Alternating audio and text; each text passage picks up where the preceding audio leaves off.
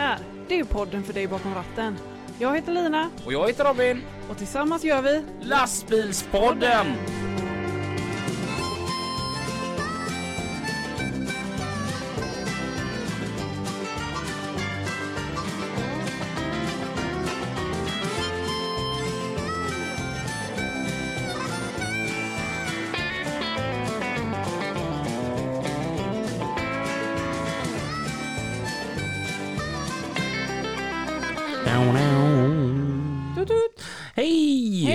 Varmt välkommen tillbaka till ett nytt avsnitt utav Lastbilspodden Tillsammans med Lina. och Robin. Hej! Hej! Hur är det? Det är bra.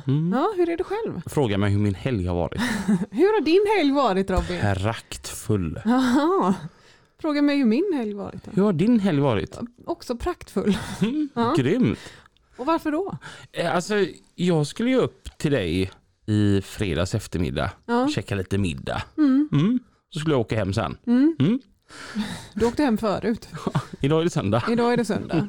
Så du stannade två dagar. Ja, Mm. vilken helg. Ja, det har varit en jättegod helg. Jättemysigt verkligen. Ja. Mm. Ja, jag var så nöjd. Ja, jag med. Mm, det är Mm. kul. Och vi ska iväg nästa helg igen. Ja, det ska Herregud. Får aldrig nog. Nej, Nej. eh, veckan var också bra det. Veckan har varit eh, kanon, Mm, tycker jag. Mm. Ja, härligt. jag jobbade oss lite. Ja. Ja. Mm, samma här. Mm. Ja. Jag tänker som så här att eh, ska vi i vanlig ordning eh, kicka igång veckans avsnitt med Trafiken. tillsammans med Pippi och Mats. Trafiken med Pippi och Mats.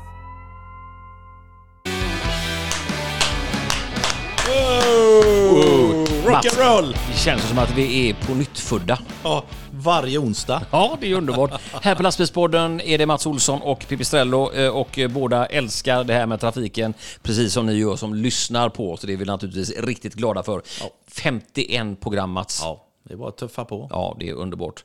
Tack för det Lina och Robin att vi får vara med och leka med er. Vi ska nu faktiskt ta oss eh, och ha en liten... ja, Vi har haft en liten förundring varför det är så blekt och eh, dant här i Sverige med en del grejer. Men det är ju så att eh, när vi fortkörning och sånt på danska vägar, eh, vad, vad händer då? Ja, jag fick upp detta då att eh, fordon konfiskeras vid fortkörning förbi danska vägarbeten. Det är det. Men du Mats, Ja. vad händer här i Sverige då? Ja, det händer inte så mycket. Tyvärr, vi ligger lite efter. Jag tycker på många sätt att danskarna är en föregångsland på många sätt. Kanske inte på allt, men ja, varför ska man inte... ty- Varför kan man inte ta det bästa, alltså så här russinen ur kakan ur ett annat land? Vad har du, hur har de löst sina problem? Och, och liksom ta in dem till sitt egna land. Men nej, det kan ju vara ett visst motstånd från det då. Ja, men där har man ju också, liksom, eh, som man då förmedlar ut till vänner och bekanta, att eh, om de bygger ett hus till exempel så kommer jag med min kunskap och säger varför gör du så? Gör så här istället. Varför bör man uppfinna hjulet igen? Lys, precis som du säger Mats, vad, vad är grejen? Jag vet inte vad det är, om det är ett regelverk eller är det prestige eller vi i Sverige ska vara toleranta och inkluderande till allt och alla och hela vägen allting. Och polisen, eh, de, deras resurser ska läggas på annat än att övervaka vägarbete. Men liksom, varför inte då? Nej, precis. Och jag menar, ett vägarbete, vi har ju tagit upp det så mycket gång- gånger här eh, och där är vi ju riktigt eniga Mats, där, att där är vi ju helt vansinnigt förbannade. Hur människor beter sig alltså. Och just det här eh, som då gång på gång, om nu går in och googlar på det, det här rättsliga efterspelet och att det blir låga straff eller fri, de blir frikända för eh, ganska grova övertramp. Skulle du göra en sån grej på en gata, på en eh, till exempel inne på Avenyn, så skulle du få fängelse eller böter direkt va? Beroende på mo- mot vem du gör det på. Men en vägarbetare känns som det är ett eh, lovligt byte helt plötsligt och det tycker jag är fruktansvärt och det är ju helt respektlöst återigen för nu börjar snart beläggningssäsongen igen här va. Och, och Danmark är en väldigt bra lösning på det men liksom det är bra avskräckande exempel. Vi tar din bil ifrån dig och du kör för fort här. Sug på den karamellen. Exakt. Ja. Och då är det ju också så, vi, har, vi kör ju genom vägarbeten dagligdags naturligtvis, Ja, men jag har ju haft ett, jag jobbar uppe på Långströmsgatan på Hisingen, får gärna svänga förbi där. Tuve Bygg har ett fantastiskt hus där om ni vill ha en fika, kan jag bjuda på det.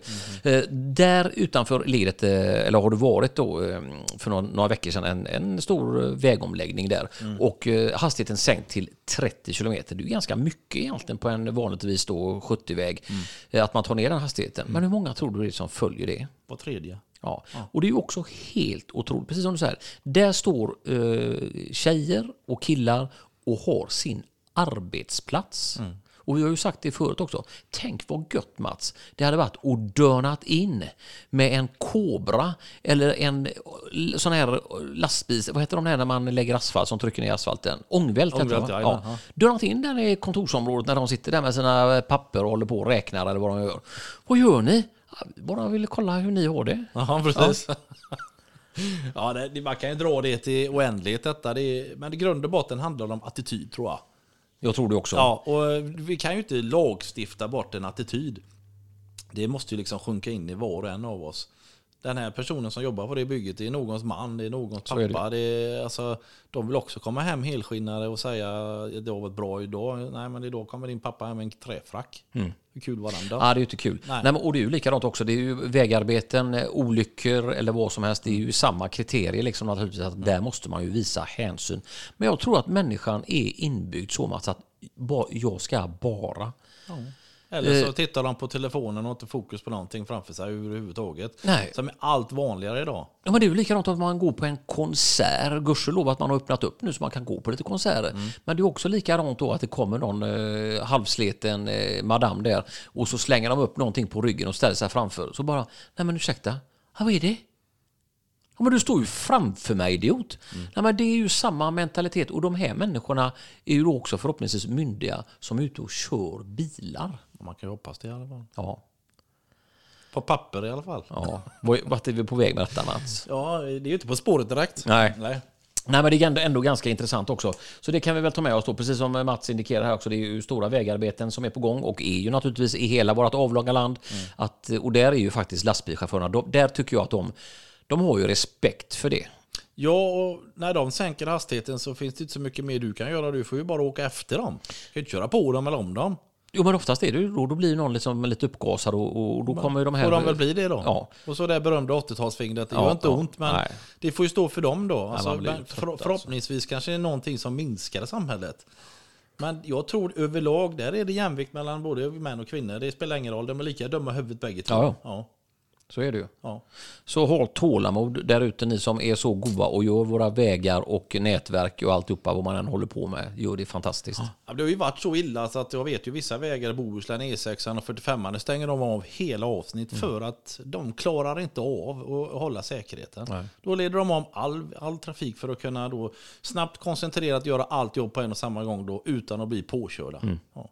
Det är ju hemskt ja, egentligen. det är fruktansvärt. Men det, hur, det är ju så här det har blivit så. Det, det, samhället driver oftast medborgarna till att göra sådana idiotgrejer Mm. för de är stressade. Men där har vi också konkreta be- bevis på det också. Den här olyckan som var uppe i Tanum är det för många år sedan en eh, räddningsinsats och eh, eh, eh, människor omkommer alltså. Och då har man nu beställt att när det sker en olycka eller ett område, då stänger man av vägen helt enkelt för att kvalitetssäkra ett arbetsområde där människor ska jobba.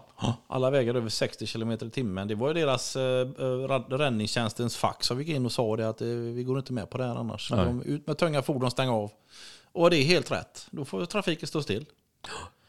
Så tänk gärna på det, kära eh, lyssnare och alltihop, och förmedla ut det. Ta gärna innan ni tar en stänkare eller man är ute och äter lunch eller någonting och så liksom, du såg du det vägarbetet där på E18 mellan eh, Ducke, Ducke, Ducke, Ducke. Vad hade du för hastighet där? Jag vet inte, för jag smsade till eh, Greta. Ja, vilken Greta då? Ja, precis. Jaha. Inte den andra i alla fall. Nej. Nej. Ja, Mats, är det någonting vi ska eh, avsluta med idag eller ska vi slicka i oss den här eh, goda fikan som vi har framför oss idag? Det tycker jag vi gör och eh, så kan vi fundera lite grann på hur vi kan bli bättre i trafiken. Mm, underbart. Lina och Robin, vi är väldigt glada för att vi får leka med er och framförallt är vi väldigt glada för er som hör av er till oss på trafiken lastbilspodden.se. Vi gör oss själva en applåd tycker Absolut. jag.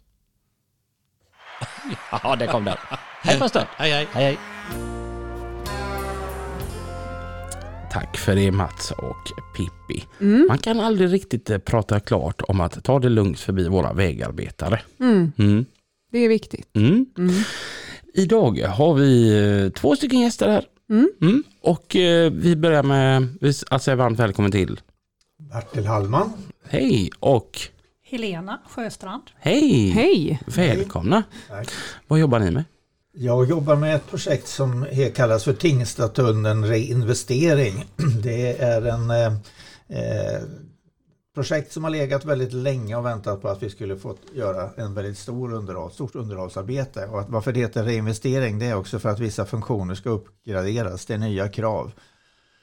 Eh, Jag började på Trafikverket 2006 och då, ett av de första frågorna man kom till mig med det var just eh, svårigheten att kunna ge sig på och underhålla Tingstadtunneln. Den är drygt 50 år, 68 öppnade den. Eh, Det finns stora underhållsbehov och eh, vi ska nu underhålla den så den håller 30 till 50 år till. Mm.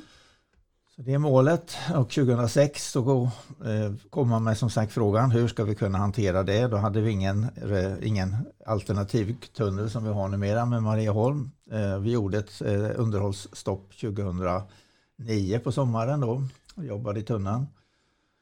Eh, Sen har vi legat och väntat planmässigt till Marieholm blir klart. Mm. Mm. Jag tänker, svårt jobb ändå. Ja, Det, ja. Ja, det är ett utmanande jobb och jag kan säga att det finns många som är lite smått nervösa på Trafikverket över hur trafiksituationen kommer att bli under tiden vi jobbar. jag är en av dem. Du är en av dem. Ja, Är är du lite då gudfadern över själva Tingstadstunneln? ja, det, det, ja det, det, det vill jag inte gärna ta på mig. Det är inte Men- så att du sitter där på en stor eh, stol och klappar på en katt och bara dirigerar. Ja, det låter ju så väldigt gott. Jag vet inte, jag, det att jag är allergisk mot katter också så att jag ska nog inte ta, ta en katt i så fall. Men är du orolig över hur trafiksituationen kommer se ut när eh, bygget påbörjas? Ja, eh, det är klart att, att det kommer att bli en påverkan. Alltså Mm. Jag tror inte oro är rätt ord, utan Nej. jag har en viss respekt för de svårigheter. Men vi har ju Mm. också jobbat så länge med att förbereda oss. Och det är också, jag är ju överårig eh, på Trafikverket, så därför är jag konsult i det här projektet. Mm. Men eh, eh, jag, de frågade mig för några år sedan om jag ville fortsätta vara med och jobba med projektet. Då. Så jag jobbar med trafikfrågor och med kommunikation. Mm. Ehm, och jag tycker också det är roligt att vara med eftersom det är ett utmanande projekt, ett svårt projekt när det gäller just trafik och kommunikation. Och oerhört viktigt att vi också får ut budskapet. Det kommer att vara besvärligt i trafiken. Mm. Så, eh, så tycker jag samtidigt att det är spännande. Mm. Eh, Så att det är väl kanske snarare det man ska säga. en, en sån där lite kittlande spänning som det är när det är någonting man är lite orolig för men samtidigt hoppas att det ska gå rätt så bra. Och lyckas vi få ut budskapet så hoppas vi också att man förstår situationen. Ja. Vad är det man vill få bilisterna att eh, göra? Ja, vi vet ju att det är svårt att få mång- för många att, att inte åka bil utan åka något på något annat sätt. Men framförallt att man lyssnar på den information man får ut och försöker hitta andra tider. Mm. Mm. Det är nog det som är, eh, det som är lättast kanske för många. Mm. Åk lite tidigare, åk lite senare, försök att jobba hemma en eller två dagar i veckan om man har den typen av jobb och så. Eh, Och ha framförallt tålamod och tänk på varandra. Alltså ni pratade lite grann om det inledningsvis, det här med att ta det lugnt i trafiken. Att, Mm. att inte hetsa upp sig över att det är lite kö idag. Mm. Därför att det är då det händer saker och då kommer köerna bli, växa väldigt fort. Mm. Så, så ha liksom respekt, för det är ju samtidigt så att vi gör ju det här för att det ska bli så mycket bättre. Det kommer ju bli väldigt bra när vi är klara. Mm. Då har vi från, gått från att vi hade Tingstadtunneln med sex körfält så har vi Marieholm och Tingsta och Mm. 12 körfält. Så jag menar, man får ändå se det i det perspektivet att underhåll måste till. Mm. Ja, ska det bli ett extra körfält i varje riktning i eh, Tingsryd? Nej, det, det blir inte ett extra för vi Nej. kan inte tillföra någonting. Så under tiden vi jobbar så tar vi ju bort ja, ja, körfält. ja, det är så. Ja. Ja, Mm. Det kommer att vara ett körfält i varje riktning i Tingstadtunneln för Ja. E6-trafiken. Ja, Och den andra trafiken leds via Mar- Marieholm. Då. ja okej. Så Lundbyleden och E6 Syd, E45, E20 hänger ihop väldigt mycket. Då, medan E6 är det Tingstadtunneln. Mm. Jag måste bara säga att han som beslutade att vi gör en Marieholmstunnel förtjänar ju en klapp på axeln. Verkligen, den är grym. Ja. Ja. Alltså så här, ofta så här när, när det liksom byggs tunnlar. Mm. Eh, jag har ju under min livstid så här varit med ja, men så här Lundbytunneln Ja. och Götatunneln. Mm. Och jo, det blev bra. Det var ju som man förväntade sig att, Ja. ja men ta typ då Götatunneln, helt plötsligt så kommer man från Stena Line till centralstationen fort. Ja. Innan tog det lång tid. Man, det, det var ju vad man hade förväntat sig att det kommer bli bra. Mm. Marieholmstunneln är ju wow. Ja, men det blev lite så. Den har ju en wow-faktor. Ja, Shit man vad mycket ju- tid man Ja, men sparar. precis. Man slipper så mycket köer. Den är grym. Ja, Så att eh, hälsa han på Trafikverket som beslutade det att du det har var ett bra beslut. Ja, det var ju ett beslut som dessutom togs i flera etapper. Partihallsförbindelsen byggdes ju först och då var det inte riktigt klart om det skulle bli en Tingstadtunnel. Och man kan nog kanske säga att den politiska enigheten kom ju när Västsvenska paketet kom. Därför att då fick alla partier oavsett färg någonting som man ville ha. Vissa ville ha bättre kollektivtrafik och fick ju Västlänken och en del ville ha, eh, satsa på bil, vägtrafik och fick Marieholmstunneln. Mm. Så det var nog det som var den stora nyckeln, att man lyckades hitta en, ett sånt finansieringspaket då som det är. Så Ja. att vi ska nog ändå också vara lite tacksamma att vi trots allt har trängselskatten, för hade vi inte haft den så hade vi inte haft finansieringen av det heller. Mm, mm. Det är lite missnöjd med det namnet. Ja, Det hade ju varit kul om den hade hetat 1050. Va? Ja, den går ju strax under 11. Under 11? ja, Under ja, elva. Göteborgare Jaha, under du väl. 11. Åh, Nu får du, får du tagga upp. oj, oj, oj. Ja, herregud. Ja. Ja. Vad jobbar du med? Ja, jag jobbar med alla projekt som vi håller på med här i stan. Mm. Försöka synka så att vi inte håller på både i Tingstadtunneln och Älvsborgsbron och Ja, ja, ja. Flera olika projekt samtidigt på Mm. de här älvförbindelserna eftersom det, vi inte har så många Mm. över eller under älven. Mm. Och försöka hålla ordning på alla andra projekt som vi har i stan. Så jag Ja, samlar, Det är några stycken. samlar ihop i ett stort pussel och försöker se vad som händer. Ja, när händer vad? Vad händer? Ja, Så ja. mycket samla in information Mm. Mm. Mm. och eh, lägga ett pussel och sprida ut det sen. Mm. Mm. Mm. Jag tänker, är det inte li- lite så då att om man jobbar med mycket sådana projekt, då är man van att få skäll? För, Ofta finns det ju någon förklaring till det som ja, men jag, jag, sker. jo, men Så- jag, jag, jag, jag tänker som så här att som människa, jag, jag behöver inte kolla längre egentligen än till mig själv, man ser ju oftast inte det här stora perspektivet, Nej. utan man ser vad som händer just nu. Ja. Och det här drabbar mig just nu. Mm.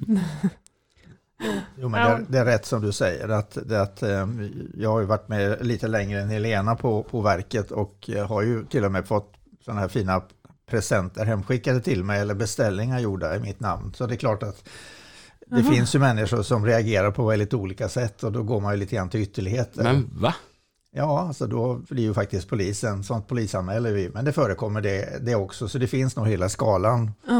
Men gud. Jag fattar inte hur folk kan bli så arga just i trafik. Alltså det måste ju vara det här kommunikationsmissen, att man sitter ensam i bilen, man kan inte kommunicera med någon annan, man sitter där och blir arg. Jag anser ju att världens bästa film någonsin gjord, det är ju den här med pappa Långben. Han är sådär, den här tecknade, han är sådär jätteglad på morgonen och, och han ska gå till bilen och liksom han lyssnar på fågelkvitter och så, och så sätter han sig i bilen och, och blir ett monster. Ja, Och, och hutter med näven och, och kör in i andra bilar och är görförbannad. ja, Och till slut så kommer han fram och så lyssnar på fågelkvittret sen igen. ja. Alltså det, den är så slående på Ja, så verkligen. många människor. Men jag håller med dig, jag har också förvånats över det eh, under åren, hur vissa människor, det är liksom Dr. Jekyll och Mr. Hyde, de Ja. förvandlas totalt när de sätter sig i bilen. Men jag tror också att det beror på att många är så stressade. Det är en ganska utsatt situation. ja. Eh, Och tar man då inte själv liksom till lite marginaler och andas lite lugnt och, och så, Mm. så blir man ganska intolerant mot andra tyvärr. Då. ja. Så, det- och det är väl lite det jag försökte säga förut, det är ju det som, eh, ju högre stressfaktor, alltså desto mer störigt det blir trafiken, ja. desto större risk är det ju att fler som reagerar på det sättet. Mm, mm. Mm. För det påverkar ju alla. Alla måste ju ut och åka någon gång. Även Ja. om man Mm. jobbar hemma och Mm. sina göromål hemma så någon gång behöver man ut och Mm. åka. Så det Mm. påverkar väldigt många. Ja. Särskilt när vi har de här st- jättestora projekten som Tingstadtunneln eller när vi har haft arbeten på Älvsborgsbron. Det Mm. Mm. påverkar ju väldigt många. Mm. För jag kan ju så här ifrån lastbilshytten se hur folk tänker. Ja, men så här, jag har min farthållare på 82 km i timmen. Mm. Det är mörkt och det regnar, men jag har god sikt. Så Mm. jag håller min farthållare på 82 km i timmen. Mm. Det kommer en bil bakom som tycker, åh gud vad långsamt den här lastbilen kör. För det är faktiskt 100 väg här. Mm. Och vajerräcke. Jag kör om. Mm. Mm. När den här bilen hamnat framför mig så tycker den att det är väldigt dålig sikt. Ja. Det hela genererar då att den här personen trycker på bromsen, jag kommer upp bakom och ligger nära. Helt plötsligt, den här lastbilschauffören som kör så himla långsamt kör som en galning. Det att jag har aldrig ändrat på hastigheten. Nej. Och det, det kan aldrig bara vara lite gött sådär utan antingen är man i vägen eller så är man en galning. Ja. Och, och då tänker jag att samma nämnda bilist ska ju komma till infrastrukturella eh, ombyggnader. Mm. Att där måste det slå slint fullkomligt. Ja. Att, att man blir så här att människan är ett vanedjur, att man kan alltid svänga höger här. Mm. Och nu är det liksom avspärrat här för det är vägarbete. Mm. Då måste de ju bli arga. Mm. Ja, det, det, det är väldigt många som ändå har svårt att förstå att det vi gör, dels är vi ju tvungna att göra det, jag tänker då på underhåll framför allt, men, Mm. men vi gör det också för att du ska få det bättre. Mm. Att det är ju någonting som man måste liksom ta sig igenom. Mm. Men jag har hittills svarat på en del, och en del av oss står för att svara på eh, ilskna mejl nu. Nu har det varit handlat mycket om Lumberleden och de arbeten vi har gjort där Mm. som är förberedelse för Tingstadtunneln-jobben. Men det är klart att det har varit, vi, kan, vi, vi erkänner, det har inte varit perfekt vägvisning, vi kompletterar den nu.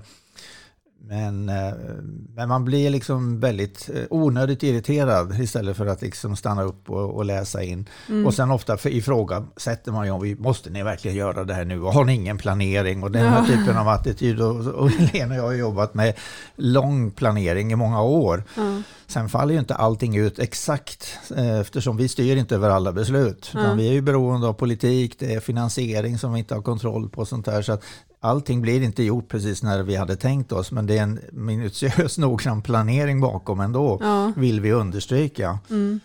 Det händer ju väldigt mycket i, i till exempel Göteborg nu. Där Mm. det byggs väldigt mycket på många ställen i stan. Så det påverkar ju trafiken på många sätt. Mm. Både de här underhållsarbetena som vi pratar om här Mm. och att vi bygger ut för att ha större möjligheter att åka tåg i Västlänken till exempel. Ja. Och sen att vi bygger nya hus, eh, nya kontor och hotell och annat Mm.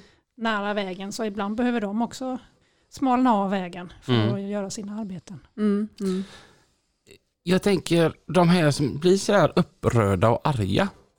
Blir de det allt som oftast bara för att de inte har sökt tillräckligt mycket information? Att de är för dåligt pålästa? Nej, det är nog inte bara det. Det är nog att man har sin planering, sin egen planering vad man ska göra som ni Mm. som ska leverera gods och köra mellan ställen. Ni Ja, sen, era... Det är ju svårt. Alltså, Robin, om du får en, en körning ner till Danmark, inte kollar du upp eh, ifall det kommer upp några vägbyggen där i, för, i förtid.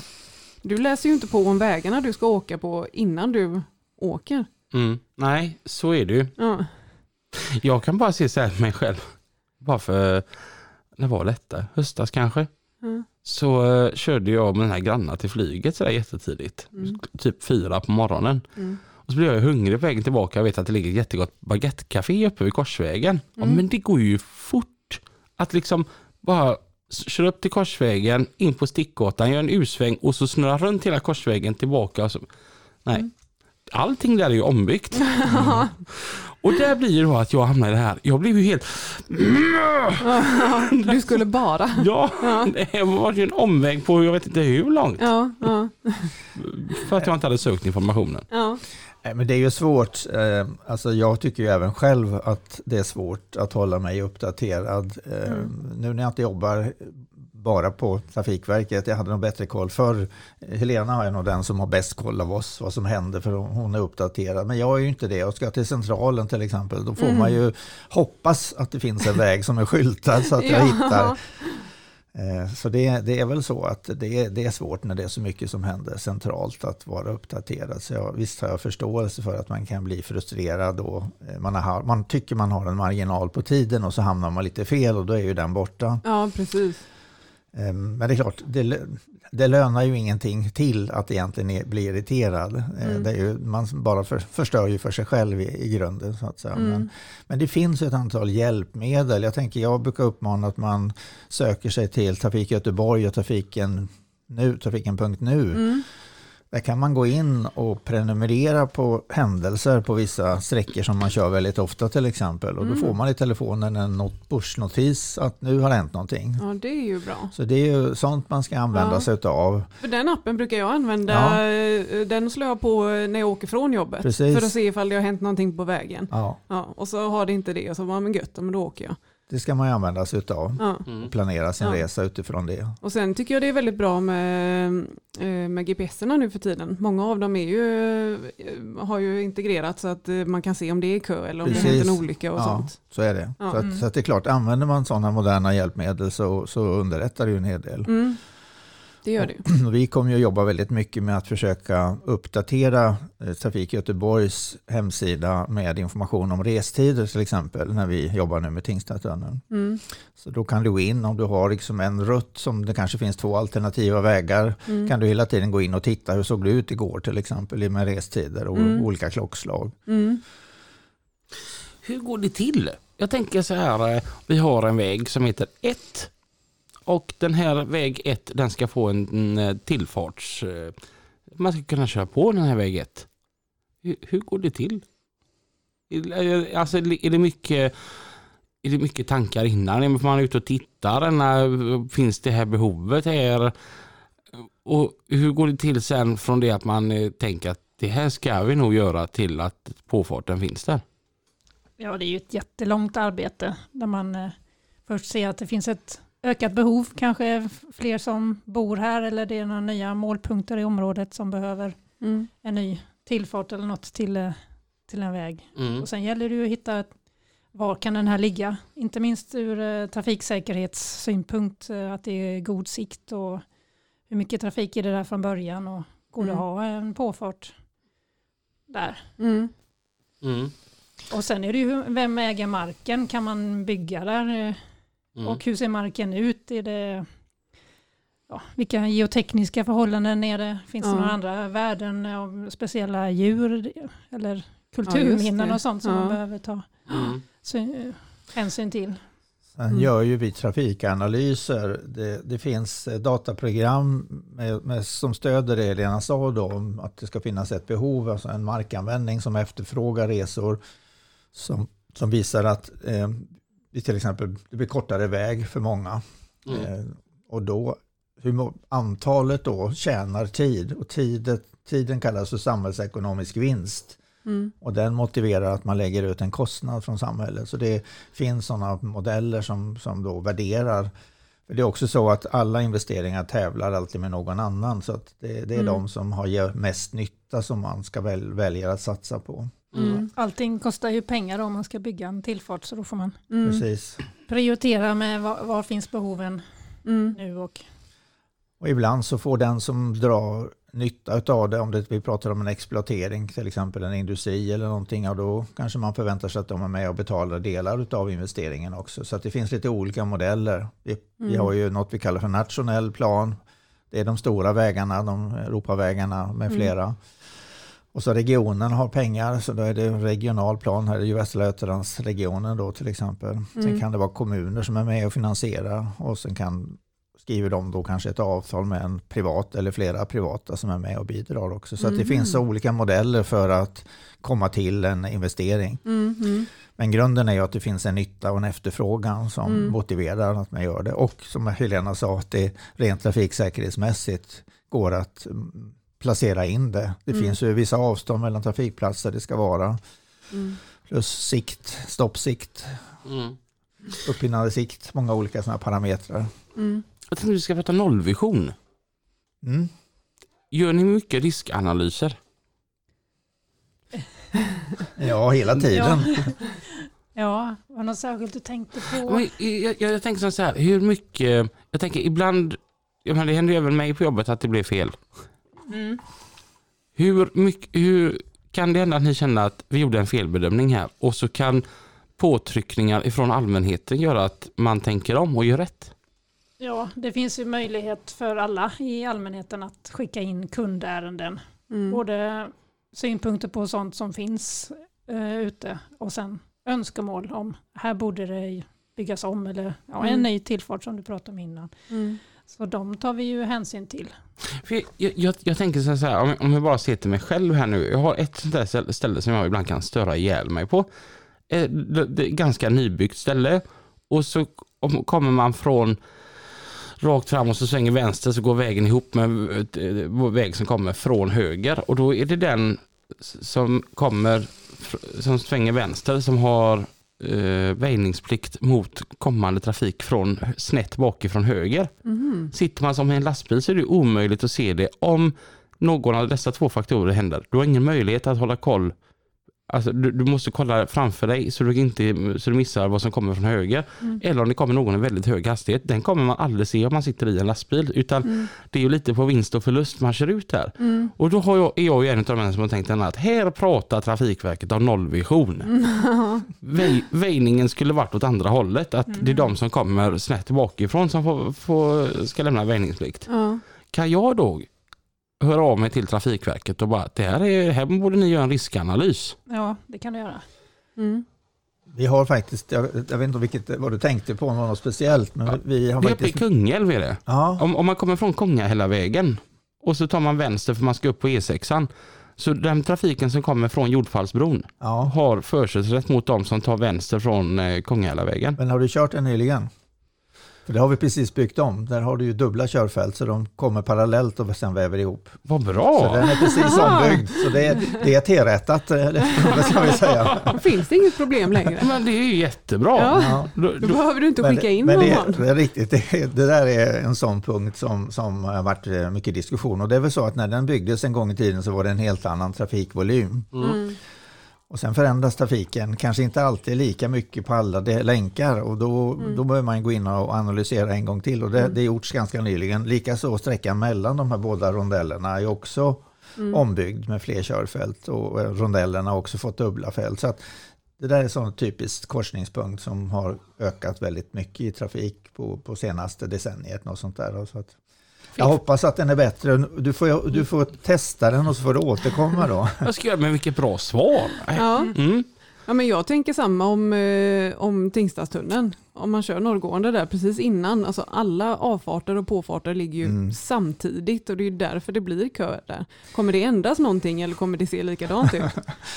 Ja, ibland skulle jag ju önska att vi kunde få ta bort vissa, framförallt påfarter. Ja, Men det är ju så att i, i stadsmiljö så, så funkar inte våra handböcker. Det blir oftast tätare än vad man skulle önska. ja, Därför att staden vill ha ut trafiken också på våra leder. Man vill avlasta kommunala gator. mm. Jag tänker just när man kommer där så är det ju alla ska byta fil Ja. Precis innan tunneln. Vad vi kommer att göra, som jag tror och hoppas att det kommer att bli väldigt mycket bättre, det är att E6 får dubbla genomgående körfält. Så i, när vi, i slutet på vår renovering så flyttar vi E6 ett steg åt vänster.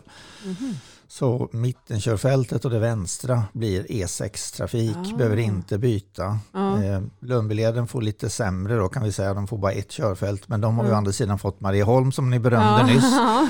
Så, så vi säger att Marieholm ihop med Lundbyleden det är ju västöstliga, öst-västliga förbindelser och E6 med Tingstadtunneln blir nord-sydlig förbindelse och det blir prioritering för det då i Tingstadtunneln. Så Mm. det hoppas jag innebär precis det du säger att färre tvingas till körfältsbyten och min förhoppning är att vi ska kunna hitta ett system så att tung trafik alltid ligger kvar i samma körfält. Mm.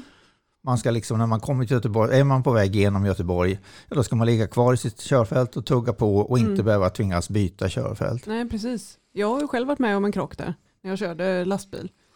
När jag trängt in en bil eh, Ja. i sidan för att jag inte såg jag skulle behöva byta eh, körfält då. Och det är också där, och så får man lite panik, då var jag ganska ny med. Och så eh, vet man liksom alla som ligger bakom och liksom, Åh, vad ska jag göra? så att eh, där känner jag ju verkligen att det behöver eh, förbättras. Ja.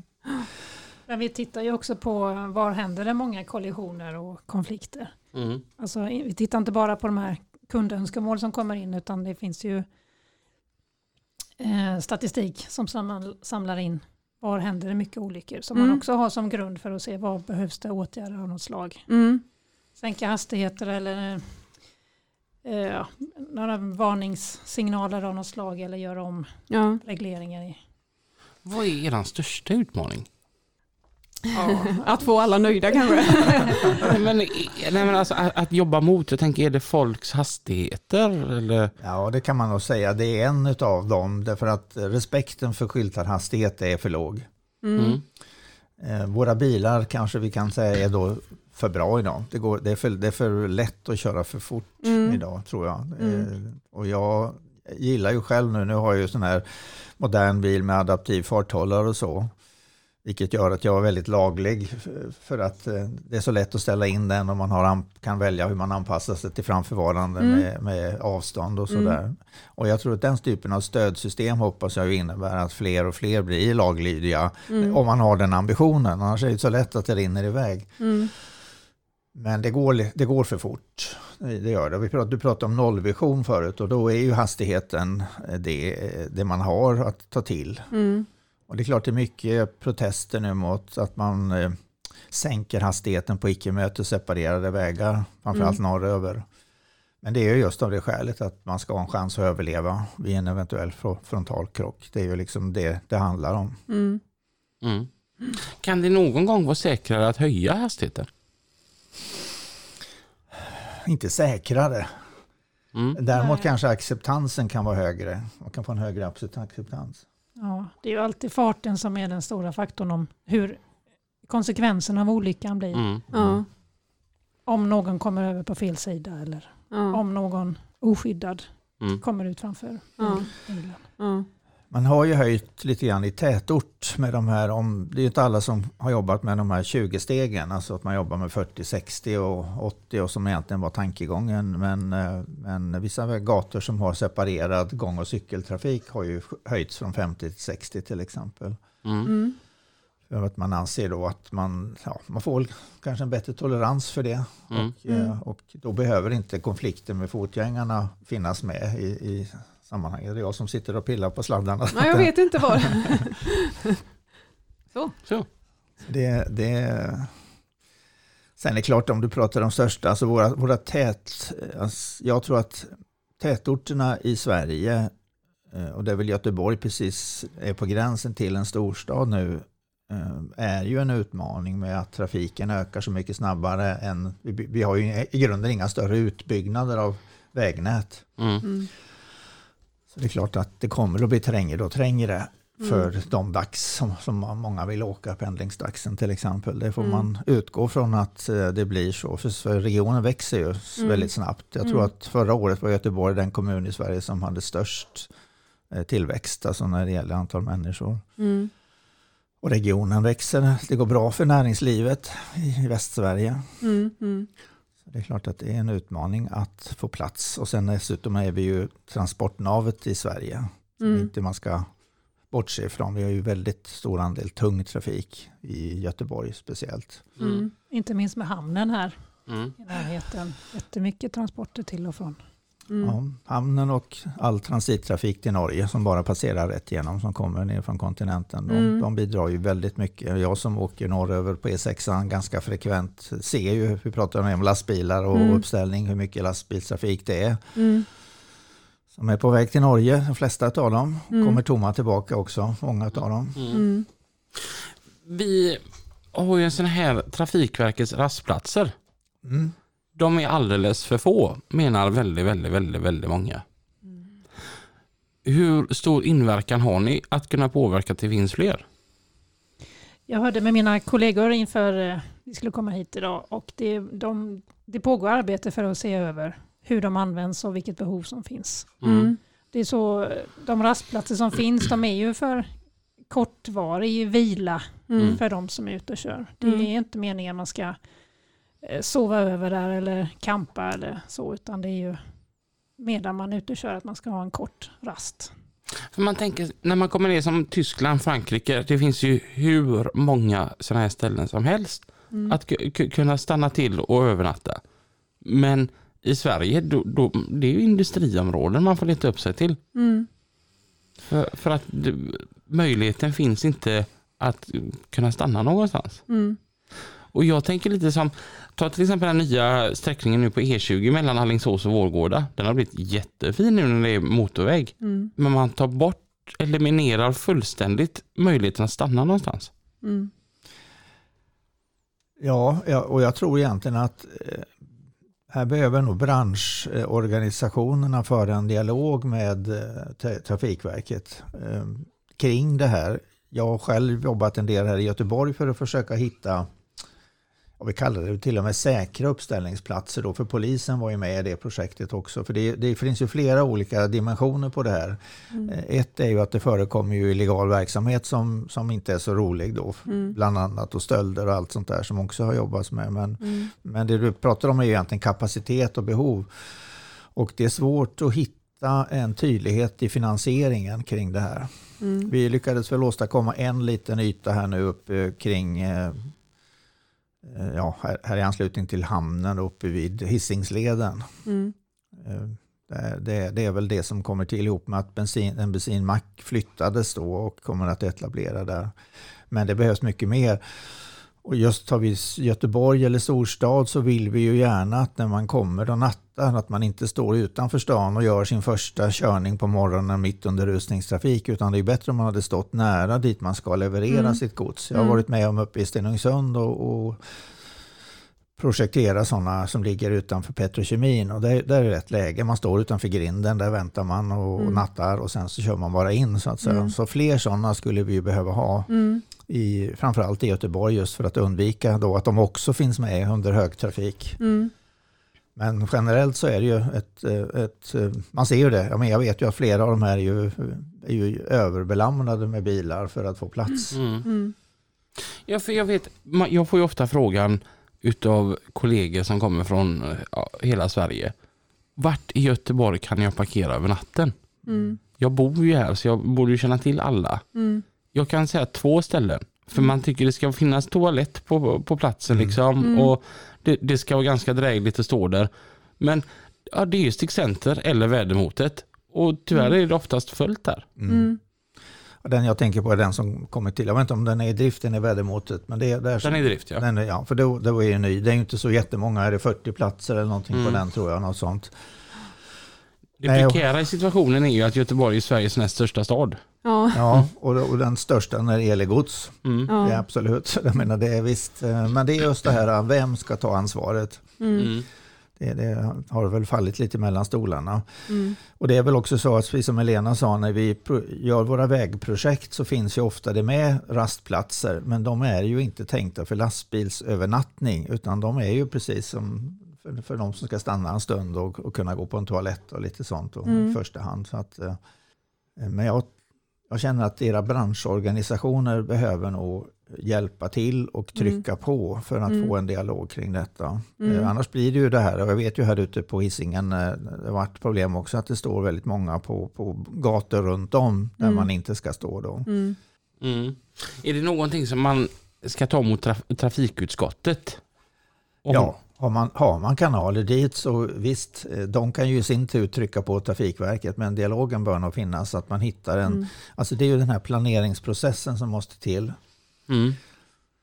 Vi pratar ju om inom Trafikverket att man först identifierar en brist och sen när man har blivit överens om bristen så börjar man titta på hur man kan, kan lösa den och så kommer man då så småningom fram till en finansiering kring, kring det hela. Mm. Mm. Så det är väl den processen man behöver få igång. Att man åtminstone är överens om bristen då. Mm. Mm. Är det många gånger som det är lättast att hålla Trafikverket ansvariga för man inte vet riktigt vem det är som man ska ge, hålla till svar så att ni får ta emot grejer som faktiskt inte berör er? Eller, så, eller som, som inte är era som inte faller på er? Ja, det kan nog vara både och. För Mm. man, och när man är ute och kör så vet man ju inte vilket som är Trafikverkets väg och vilket som kanske är en kommuns väg. Eller det finns ju Mm. även enskilda vägar. Mm. Mm. Jag tror att många, många har kanske inte riktigt klart för sig hur, beslutsprocessen går till. Därför att vi har ju, eh, vi beslutar ju eh, inte, inte, inte särskilt mycket över de pengar vi förfogar utan det är politiska beslut som ligger Mm. i botten. Mm. Så många har tron att vi sitter och bestämmer och, och, över våra egna pengar och projekt. Och så, så är det i princip inte, utan det är politiken som styr via Mm. olika kanaler. Då, antingen nationell nivå, riksdag och regering eller regionerna. Mm. Så det är egentligen den politiska vägen man måste gå när man vill eh, påverka Trafikverket i första hand. Det är, liksom, och det, det är nog det jag kan tycka att jag har upplevt genom åren, att väldigt många har inte riktigt den kunskapen. Inte ens politiker faktiskt emellanåt vet hur processerna går till. Mm. Och då är det mycket, det ska ju satsas ju både på järnväg och på väg. Mm. Så det är ju en fördelning som behöver tas av politikerna. Får Trafikverket för lite pengar från regeringen? Det är svårt att svara. Ja, men vi, vi får ju mycket mindre än vad det finns efterfrågan på. Mm. Eh, Och jag tänker att du kanske kommer in på vägunderhåll så småningom. Mm. och eh, just nu så tror jag att Trafikverket anser att vi får för lite pengar till vägunderhåll. Vi har Mm. nog knappt att vi kan vidmakthålla vägnätet. Mm. Så att, eh, Jag tror att de flesta anser att de får för lite pengar, även sjukvård och skola och alla. så är det nog. Jag anser att jag också får för lite pengar. Ja. Ja, vägunderhåll. Kom in på det själv. Detta året eh, har vi pratat vägunderhåll och eh, det har ju varit stor medial uppmärksamhet att det har inte varit eh, tillfredsställande. Mm, du tänker saltningen och det? Eller? Ja. ja. Eh, jag, jag tänker vi, vi tar eh, bara det som hände på eh, E20 utanför Laxå där lastbilar stod stilla i nio timmar. Mm. Vad, hur kan en sån grej hända på en Europaväg? Vem kan svara på det Underhåll är ju annars någonting man handlar upp. Vi, vi är ju inte våra egna entreprenörer utan vi köper ju ett underhåll och det, det köps ju på en beskrivning som innebär att entreprenören ska själv när man uppfyller vissa kriterier eller vädret då eh, ge sig ut och, och göra underhåll. Om du pratar snöröjning då. Mm.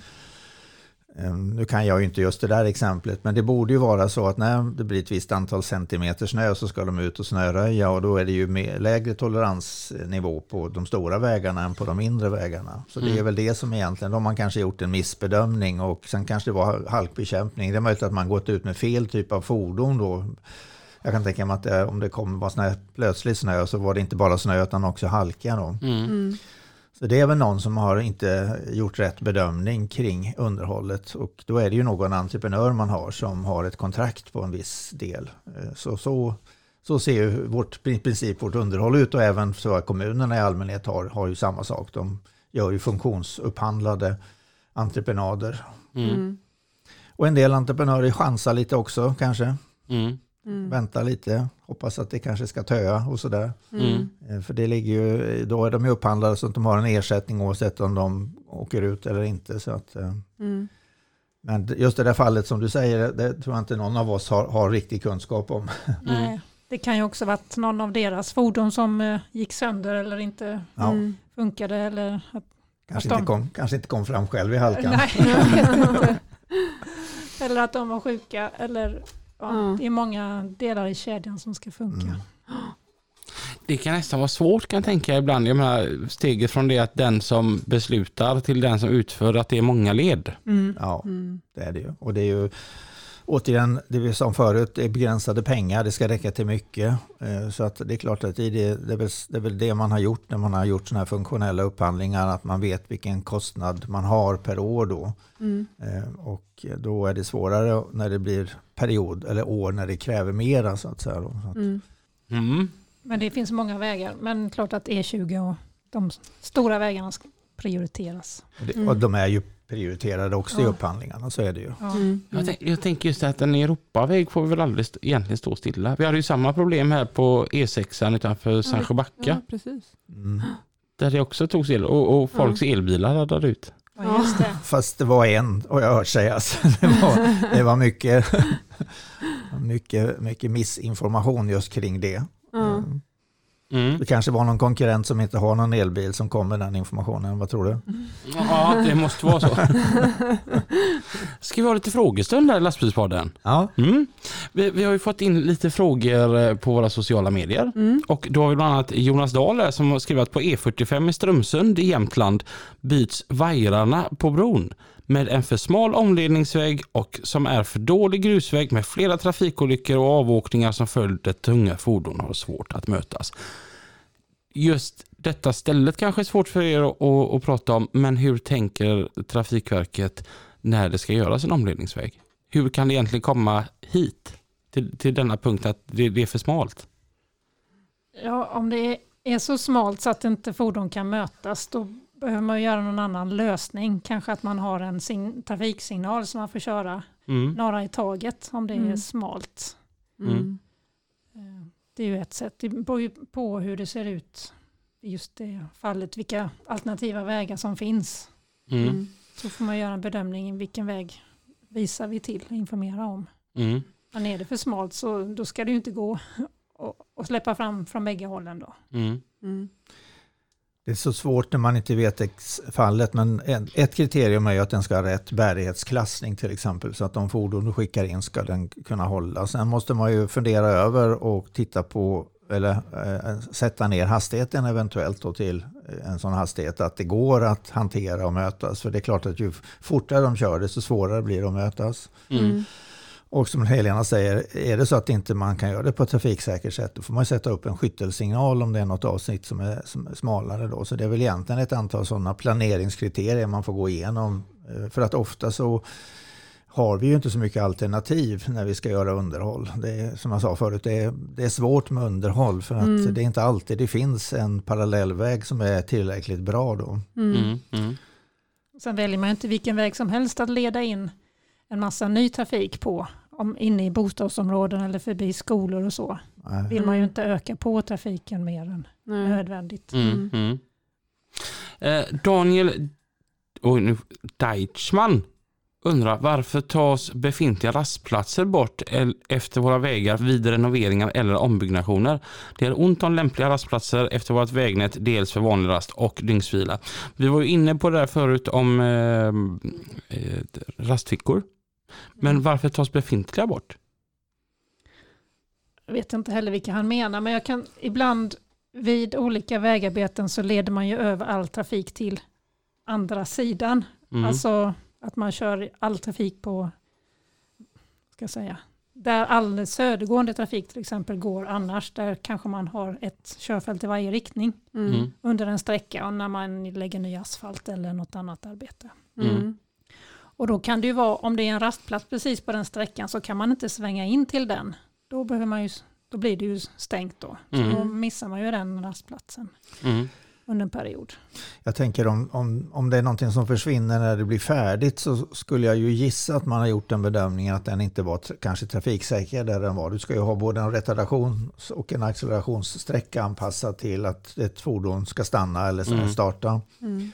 Jag skulle kunna tänka mig att det kan vara den typen av hänsyn man då har bedömt eh, efter en ombyggnad till exempel. Annars eh, generellt så borde vi inte ta bort det för de behövs ju, det vet vi ju. Mm. Men de ska ju också kunna uppfylla de kraven då på, på säkerhet. Mm. Jag har fått en riktigt bra fråga här från Alexander Lipkin som undrar om när vägar och broar byggs nya eller byggs om, gör man då redan från start att de kan klara BK4?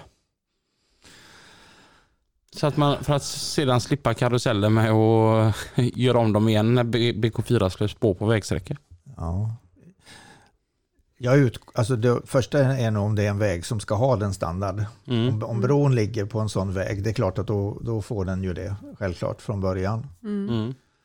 Eh, Sen vet jag, och jag utgår väl från att du bygger nog förmodligen inte nya broar om in, utan att gå upp. Det kan inte kosta så mycket extra att gå till den standard från starten. Så det gissar jag. Jag tror inte någon av oss Nej. är experter just på den biten. Men, men det utgår jag från. Nybyggnation borde svaret vara ja. Mm. De byggs ju, alltså våra, våra konstruktioner, våra, våra tunnlar och våra broar. Vi säger ju att de ska ju räcka 120 år. Mm. Eh, trots, eh, eller eh, dock, dock inte utan underhåll förstås, men, men tanken är att de ska kunna leva i 120 år minst. Mm. Mm. Så med den sikten så borde det inte vara så att man bygger på lägre standard än, än den som är högsta. Mm. Mm. Men det är min, min spontana gissning. Det beror väl på lite var de ligger någonstans, Ja. om det finns alternativa stråk i Mm. närheten. Eller, Precis. det ska ju vara ett helt stråk där man kan köra med sin stora bil hela Mm. vägen då, så att det inte finns Mm. stopp på vägen. Mm. Robin Karlsson undrar om ni kan projektera en ny bro till Öland? Ja, Eller en till. det är väl om det finns behov och pengar då. Jag skulle säga, har han pengarna så kan det säkert vara någon som vill göra det. Hans, hans största problem är ju att när han sitter i sin lastbil va? Ja. Och, och då blir det jättemånga köer på grund av semesterfirare som ska sitta, sitta och dricka sitt ICA Basic-kaffe och äta torra mandelkubb. Ja. De är i vägen. Aj, aj, aj. Ja, just Ica Basic-kaffe också. Och mandelkubb. Ja, det, det är ju lite, det är ju en bit ifrån oss, eh, Öland, men jag kan tänka mig att eh, den typen av vägstråk och broar är en av de svåraste som har så Ja. säsongsvariation. Mm. Eh, De blir nog kanske underdimensionerade just för sommarsäsongen för att Mm. det, är, det är så låg beläggning i andra delar av året och då Ja. blir det som jag sa det här med samhällsekonomiskt, det blir inte motiverat att Nej. gå upp till den standard som man behöver kanske en, två månader på året då. Mm. Mm. Det är nog egentligen svaret. Då får man leva med att det är lite trångt vissa sommarmånader. Eller trångt, men det är låg, låg framkomlighet. Det ska inte vara trångt, inte trafikfarligt, men det, det går långsamt. Mm. Utnyttja dygnet mera. Kanske Ja. går på Ölandsbron också att köra mera. Ja. Mandelkubb går att äta på natten också. Ja. ja, det gör det. Mycket kaffe kanske behövs också. Ja. Bara han har med sig tandborsten så. Håkan Bodin skriver så här att detta är ingen fråga kopplat till just trafikplanering, men varför tvingar Trafikverket till mer och mer kurser och prov? Jag som saltar och plogar på vintern fick hos något år sedan skriva prov VVH hos Trafikverket för att senare få fortsätta med det. Nu några år senare behöver jag göra en APV 2.1 och skriva ytterligare prov för att få skotta busskurer. Något som är krav att vi måste göra. Varför ska det läggas kaka på kaka? Väger resultaten på proven mer än erfarenhet? Behöver vi snart skicka prov på hur man klär på sig också? Kanske det. Ja, jag tror inte någon av oss är experter på de här förkortningarna, men eh, det kanske är så här. Ska jag, ska jag, ska jag göra ett försök att svara så är det så att vi har ju någonting som krav på att man går kurser om man arbetar på vägen eller i anslutning till vägen. Och jag skulle gissa att det kan vara en sån kurs.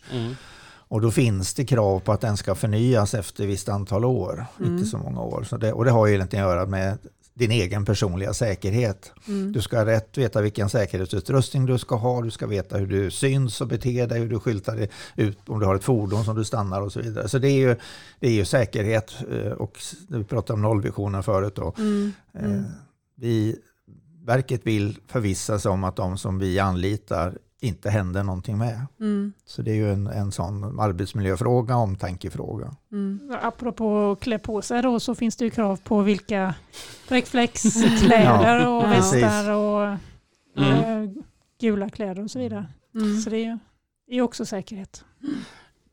Här är en som skriver, hur många jobbar på Trafikverket och hur många jobbade på Vägverket? Har det blivit annorlunda bara för att ni bytte namn?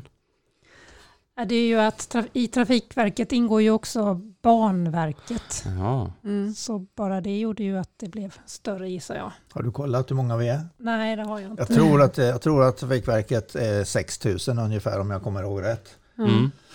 Men det är ju jättestor verksamhet med både järnvägarna och vägarna. Mm. Sen har vi ju färjor ja, just Ja. det. som ingår i Trafikverket också. Sen Ja. är det både långsiktig planering och allt närmare verkligheten att vi bygger och underhåller och sen trafikledningen som sker liksom här, här och Mm. nu. Mm. Det är bara en vägfärja som kostar pengar i Sverige va?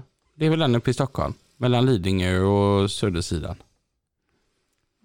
Jag vet inte heller. Jag vet inte heller. Men är det en, eh, är det en bilfärja? Ja. Det är Trafikverkets egna. Jag Ja. tror att den kostar pengar för att de inte vill att folk ska ta den vägen. Nej men alltså helt allvarligt. Men är det inte så med Marstrandsfärjan också? Fast den kanske inte Fast är, den är kommun- trafik... kommunal. Den är Mm. kommunal. Den är kommunal. Kommun. Jag tror inte, jag tror faktiskt att eh, alltså statens vägar ska ju vara eh, kostnadsfria. Bortsett från om vi har vägavgifter och vägavgift kan vi få ha. Vi kan få bygga med vägavgift fram till dess hela anläggningen är betald. När vi pratade förut om Ma- Marieholmstunneln så var det ju så att ett alternativ till trängselskatt hade varit att man hade tagit en vägavgift för den. Men Då Mm. hade vi inte kunnat få göra det i Tingstadtunneln som var färdig. Eh, Så då hade det blivit en skatt där. Så. Och det var väl skälet till att man istället hittade en, en finansieringsmodell för alltihop då. Så om man tar Sundsvallsbron och Motalabron där man då får betala en infrastrukturavgift man kör över. Ja, Kommer den att försvinna innan sinan hit? svar ja. När den är betald så försvinner den.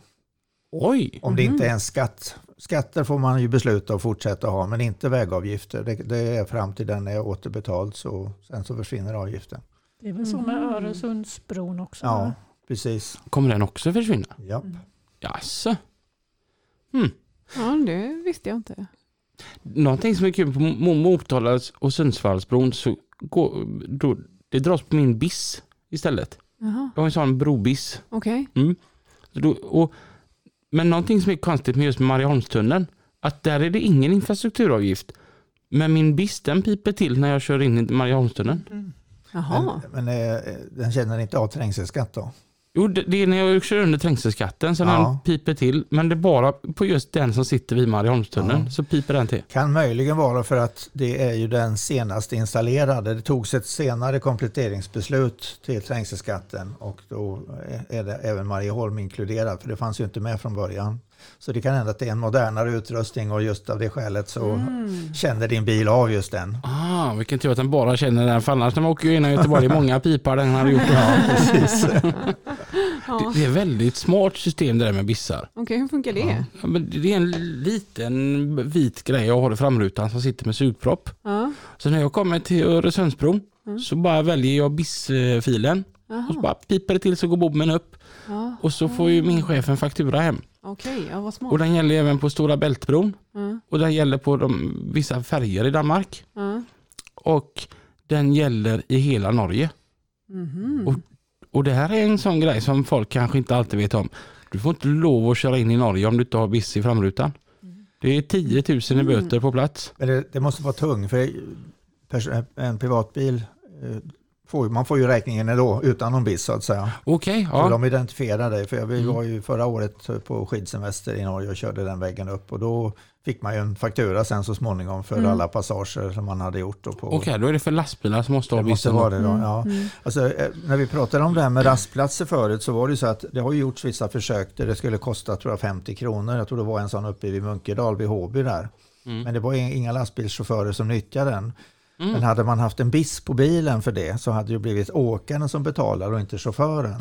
Ja, Mm. Och det kanske kunde vara ett sätt att försöka få till sådana som är finansierade då, att man får in pengar. Eh, så att det inte drabbar chauffören utan det går till, till åkeriet då. Mm. det där var ju en av de bästa idéerna jag har hört på riktigt länge faktiskt. Mm. Vi Ja, behöver men- köra men- lite men- trafik. Ja, det här är för intressant det här avsnittet känner jag. Trafiken med Pippi och Mats. Ja, tack för det Lina Robin, Mats och Olsson och Pipistrello här tillbaka i lastbilspodden och trafikavdelningen. Mats, det är ju väldigt, väldigt stressat i hela vårt land med det ska fram leveranser och eh, mycket sånt där. V- vad kan man göra åt? Tar till exempel då en cementbil. Hur, hur kan man göra för att man kan öka volymen så att den slipper köra så mycket utan att man pressar in ännu mer cement eh, när den ska iväg till ett bygge? Kan man göra någonting åt det? Ja, jag hittade faktiskt en liten artikel om det då. Hur man får mer cement på sin lastbil. Och då har de provat med sådana här lätta singelfälgar här då. Och då har de lyckats få i, alltså ner totalvikten då på 261 kilo genom att bara byta till sådana här fälgar. Sen vet jag att min kusin i Stockholm har ju pratat om att dra isär axlarna då, att man går då till Volvo eller Scania och säger dra isär axlarna för att få mer vikt på. Och de har lyckats med det då. Och idag är det ju ett problem då inne i städerna att du har de här BK2-vägarna va. Det gör ju att du har alltså problem att få in lasten. Alltså, du får köra fler transporter till bygget eh, för att det det är BK2 begränsar dig i din last. Va? Men en sån här enkel grej som att byta fälgar eller dra isär axlarna gör ju då att du kan få med några hundra kilo till. Då, va? Du kanske sparar på sikt en transport. Då. Du vet, idag då med de här dieselpriserna och allt annat som kostar pengar. Det, det är en bra besparing på sikt. Det kan ju bli en hundratusentals kronor till slut. För Är de så kreativa? Alltså, jag tänker på din eh, kamrat uppe i Stockholm där. Att eh, man går in och, och förlänger axlar och, och liknande. Ja, Men ju- man måste ju bli kreativ och vi svenskar är ju väldigt duktiga på och Mm. innovativa på att hitta pro, äh, problemlösning helt enkelt. Ett sätt är detta, att dra sig axlarna, ett annat sätt är byt fälgarna. Helt plötsligt hips vips så kan du få på kanske 500-600 kilo till. Ja. Det är kanske därför som vi är ledande i världen med, både med lastbilar och eh, liknande. Men vi har, vi har alltid varit, svenskarna har varit väldigt uppfinningsrika. Speciellt under dåliga tider. Nu har det varit lite jobbigt här eh, ett tag här med höga elpriser, höga drivmedelspriser och ditten och datten. Snart kanske inflationen sticker iväg ännu mer. Vi kanske får eh, högre eh, procent på lånen och allt sånt här då va? Att räntorna sticker iväg va? Och då måste vi börja liksom vända ut på oss själva. Hur ska vi klara av att överleva i det här? Och det är vi duktiga på att göra. Men det är kanske inte lika viktigt att göra det när det är högsäsong. Då är det bara det rulla på pengarna, cashen kommer in va. Men det är när det är lite sämre tider som man börjar liksom, hur ska jag överleva till nästa högkonjunktur va? Och det är sådana här grejer som helt plötsligt kommer fram och så blir det standard. Och det är, vi svenskar hittar på grejer, det är ju inte bara Sverige som är duktiga på att hitta på grejer, men vi väldigt ligger i framkant tror jag. Ja, men det är bra. Och det har vi alltid gjort. Ja. Men det är, det, hur många vet om var alla våra uppfinningar kommer från? Som propellen och skiftnyckeln och äh, blåtand, äh, you name it, eh, Spotify. Ja, jag kan bara raljera här. Det är, Ja, det är ju underbart. Knäckebröd, Leksands knäckebröd till exempel. ja, det är ju Leksand. Ja, det är underbart. Ja, herregud Mats. Ja. Du, och, och, och kreativa, det är ju Ja. både du och jag som är här också. Och det har vi ju märkt också, för att vi märker ju att det som vi snackar här om i, på Trafiken att lastbilspodden, det får man gärna se i någon artikel sen lite längre, lite försiktigare.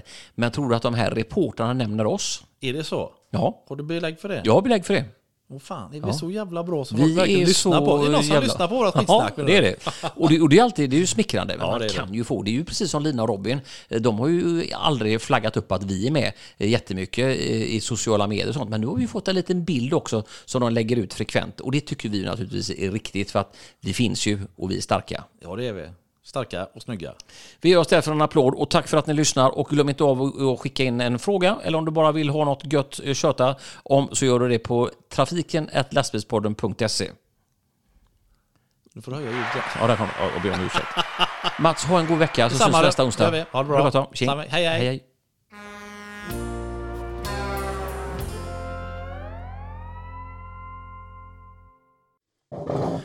Och där har vi fått i oss lite mer kaffe. Fanns det någon bulle kvar till mig Lina? Ja, det gör det.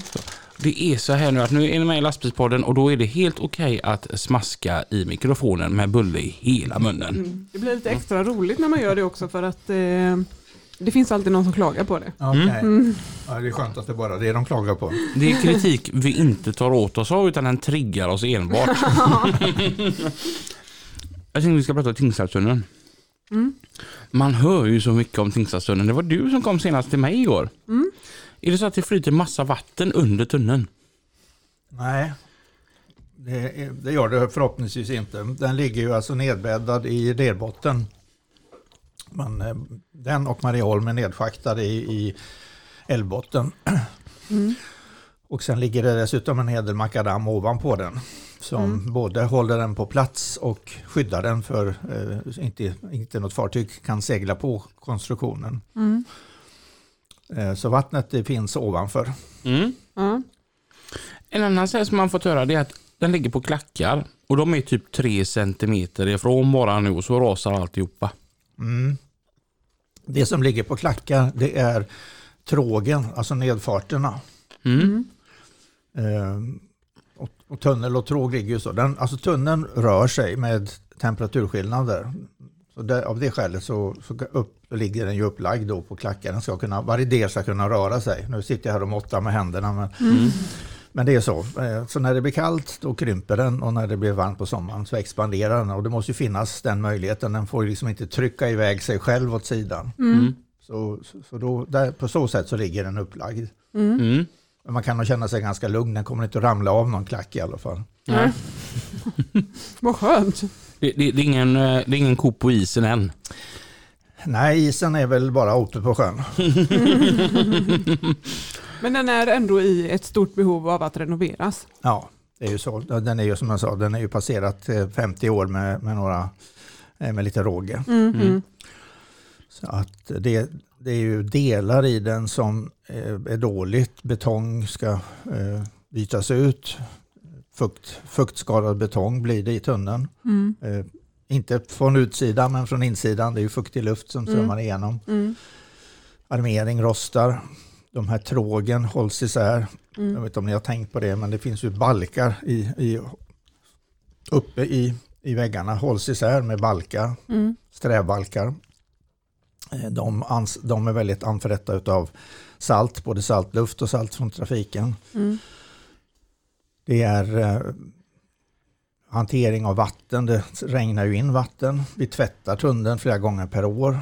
Eh, det samlas i botten, sen ska det ju pumpas ut. Mm. Eh, vet tidigare har man pumpat ut i älven. Det får vi inte göra längre. Det måste han renas och tas om hand innan Ja, det får släppas ut. Mm. Ventilation ska bli bättre och bytas ut system.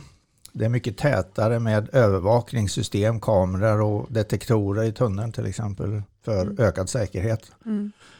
Det ska installeras brandbekämpningssystem, alltså sprinkler i tunneln. Så att om det händer en Mm. fordonsbrand ska man kunna bekämpa den. Mm. Mm. Så det är väldigt mycket som handlar om säkerhet som, som görs i tunneln. Mm. Den dagen som sprinklersystemet är färdigt, då kommer man kunna få lov att köra med ADR-klassat gods där i då? Nej, Okej. eh, det har nog med explosionsrisker att Mm. göra. Att vi inte vill ha det i de här tunnlarna. Det finns två tunnlar i Göteborg som du får köra med ADR. Det vet du vilka det var. Gnistäng och Angeredstunneln. Gå- Gårds, Gårdstenstunnlarna, Ja. ja. Mm. precis. Det är bra. Då, då kan du klara dig med det också. I övrigt får du hålla dig till dem, Mm. Mm. Mm. inte de andra tunnlarna.